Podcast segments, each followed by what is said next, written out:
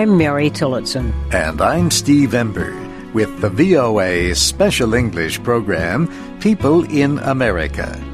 Today we tell about advice writer Ann Landers.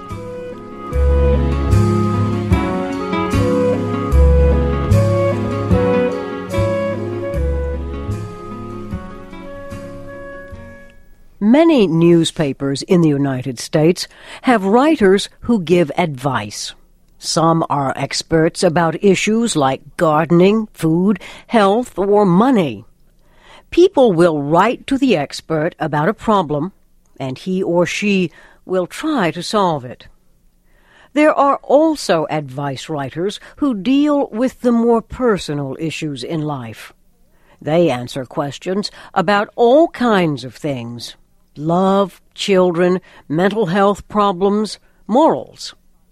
This was the kind of advice column that Esther Lederer wrote. She wrote it under the name of Ann Landers. Ms. Lederer did not study to become a newspaper writer. In fact, she did not finish her university studies at Morningside College in Sioux City, Iowa. She was born in Sioux City on July 4, 1918.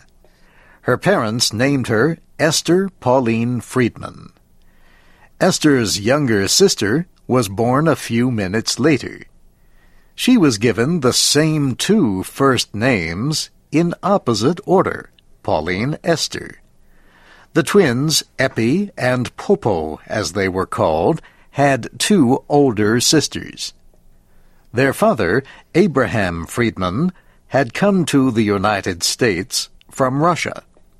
He sold chickens when he first arrived. Soon he became a successful businessman who owned movie theaters in several states.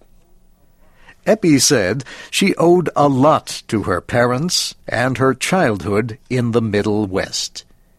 She says both provided her with morals and values that helped her a lot in life. Eppie Friedman was in college when she met Jules Lederer. She left school to marry him in 1939. Mr. Lederer was a businessman. He helped establish a car service called Budget Rent-A-Car. It became very successful. Mr. and Mrs. Lederer had their first and only child, Margo, in 1940. For years, Eppie Lederer was happy to stay home and raise her child while her husband's business grew. They lived in Wisconsin at first. Mrs. Lederer became politically active in the Democratic Party there. In 1955, the Lederers moved to Chicago, Illinois. That same year, the Chicago Sun-Times newspaper held a competition among its employees. The paper wanted to find a replacement for its advice columnist who wrote under the name Ann Landers. Eppie Lederer heard about the competition from a friend at the paper and decided to enter. She was one of 30 people who sought the job. The competition was simple. Competitors were given several letters from people requesting help on different issues. The person who wrote the answers the newspaper officials liked best would win the job. Mrs. Lederer used the help of powerful friends to decide the best advice. For example, one letter writer asked about a tree that dropped nuts on her property. The tree grew on land owned by someone else. The letter writer wanted to know what she could do with the nuts. Eppie Lederer decided that this was really a legal question, so she sought help from a friend who knew about the law. That friend just happened to be a judge on the United States Supreme Court. Another letter was about a Roman Catholic Church issue. So, Eppie Lederer talked to the president of a famous Catholic university, Notre Dame. The Chicago Sun-Times reportedly called Mrs. Lederer a few days after the competition ended. When she answered the telephone, a newspaper official said, Good morning, Ann Landers.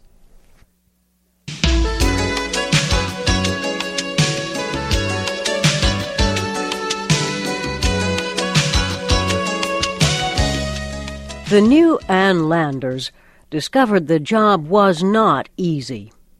She reportedly was deeply affected by many of the sad letters she received from troubled people. Mrs. Lederer later said that one Sun Times editor helped her harden herself to those stories. He said she must separate herself from her readers and their problems. She said she would not have been successful in her work if it were not for that advice. Ann Landers' popularity grew quickly. She immediately established herself as different from advice writers of the past. She became known for her easy writing style and her often funny answers. She related to her readers as if they were old friends. She seemed to say exactly what she thought, even when doing so might hurt the feelings of those seeking help.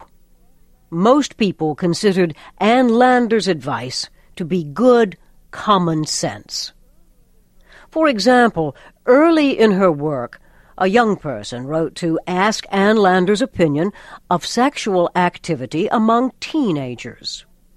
She explained her objection to such activity by saying, A lemon squeezed too many times is considered garbage. As Ann Landers gained fame, so did many of her words. People began to repeat some of her short, pointed sentences. One of the most famous of these was when she told readers to wake up and smell the coffee. She would use this comment when advice seekers seemed to be denying situations that made them unhappy or uncomfortable.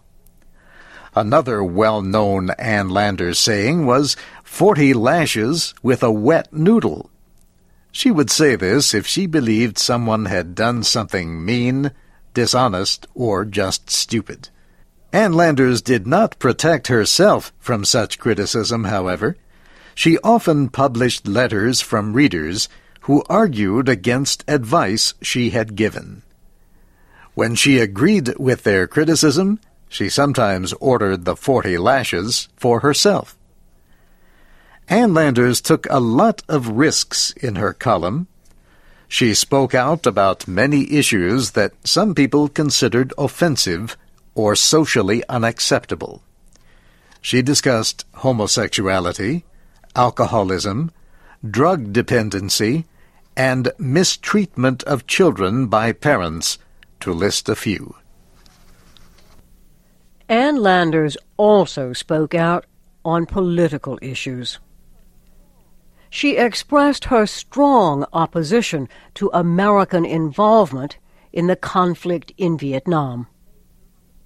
She was a major supporter of gun control and the right of a woman to choose to end a pregnancy. She also supported using animals in medical research. These opinions made her an enemy of several groups, including the National Rifle Association, abortion opponents, and animal protection organizations but their pressure did not appear to worry Ann Landers. In fact, she once said she felt proud that these groups hated her. Her political activism was sometimes powerful. She expressed her support of legislation for cancer research in her column in 1971. President Richard Nixon received hundreds of thousands of copies of the column from Ann Landers' readers. He soon signed the $100 million National Cancer Act.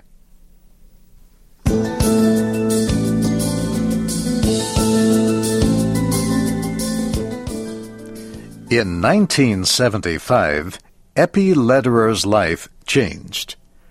Her husband, Jules, told her he was involved with another woman. That relationship had been going on for several years. Mr. and Mrs. Lederer separated. This experience affected Ann Landers' advice about seriously troubled marriages. She had always advised couples to stay together to avoid hurting their children. After her separation from her husband, she wrote a column about her decision to end her marriage. She received tens of thousands of letters from her readers offering their support and sympathy. Ann Landers continued to suggest that a husband and wife in a troubled marriage seek counseling but she was now more willing to consider that a marriage might be beyond repair. Eppie Lederer's sister Popo also became an advice columnist. Her column was called Dear Abby. Like Ann Landers, Dear Abby was published in thousands of newspapers. Some reports say the competition between the two advice columns led to a dispute between the twin sisters. They reportedly did not speak for five years. Eppie Lederer's daughter, Margo Howard, is an advice columnist as well.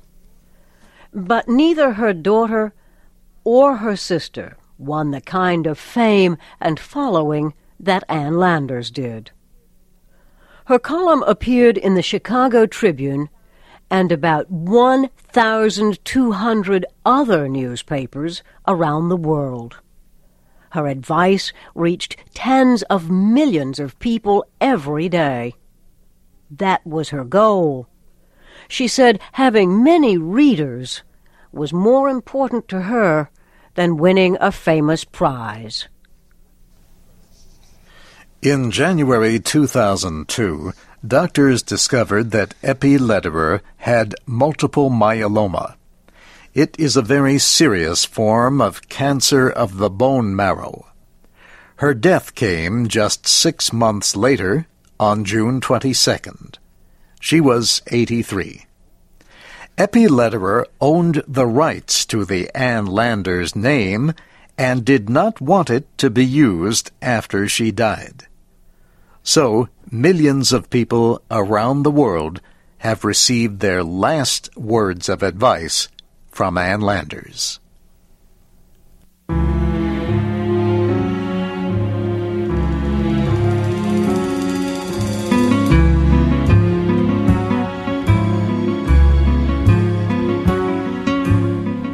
This VOA Special English program was written and produced by Katie Weaver.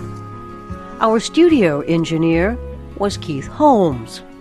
I'm Mary Tillotson. And I'm Steve Ember. Join us again next week for another People in America program on the Voice of America.